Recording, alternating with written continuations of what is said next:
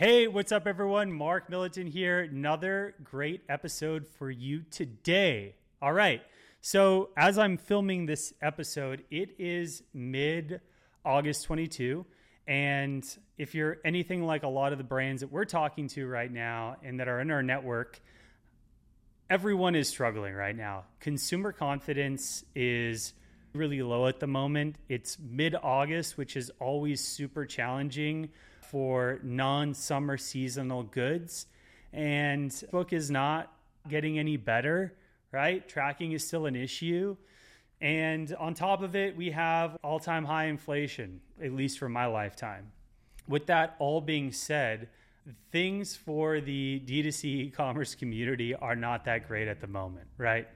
And what I wanted to talk about today is really what you can do throughout this time to combat some of these issues we're having, and specifically how you can do that through running a killer warehouse sale, whether that be in person or online, and how you can ramp that up very, very fast. So, I'm going to talk about how you can do this in person first.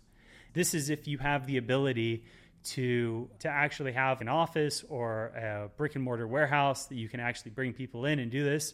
I'm going to give you ex- a couple of examples from what I've seen around me. So, I am by nature a value shopper. I don't like buying stuff unless I'm getting a deal on it. I rarely ever buy anything full price, just how I was raised. My family are immigrants from Croatia, and I was taught to save every penny I can. I also feel really good when I get a deal on something. I'm located in Newport Beach, California, and which is pretty much the center and the mecca of a lot of activewear brands, surf brands, lifestyle brands in Southern California. So I'm fortunate enough to be able to actually shop at a lot of these warehouse sales. Specifically, just a couple months ago, I went to a Virus sale. Recently, I went to a RVCA sale. I went to a Vuori sale just the other week. And a couple of these have actually been through this group called Alternative Retail based out of Costa Mesa, California.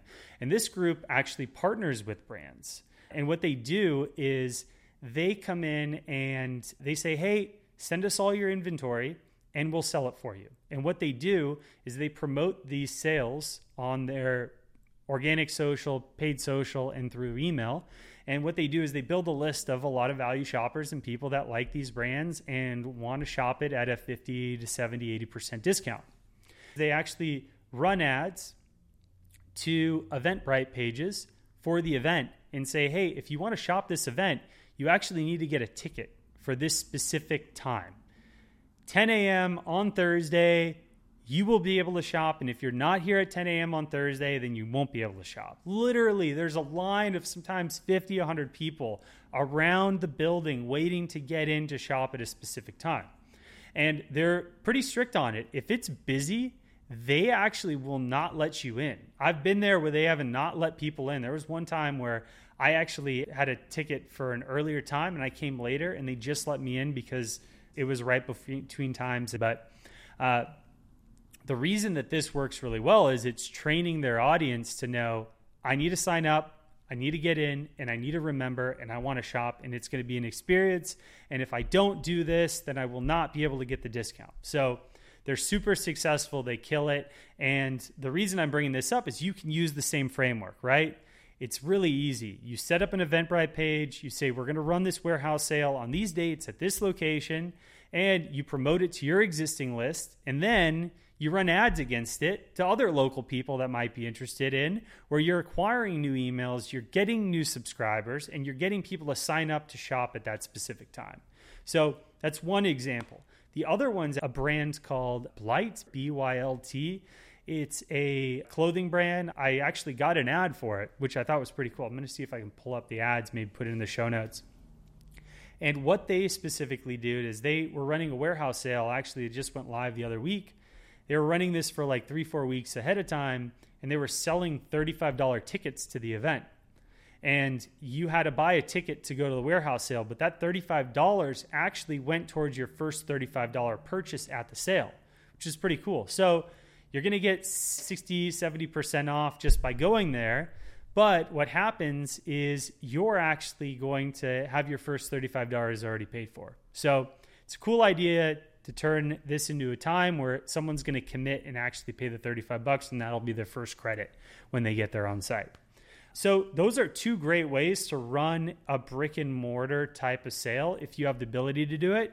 If you don't have the ability to run this type of offer and actually have this warehouse event, what I recommend you do is do it all online, right? Pretty simple.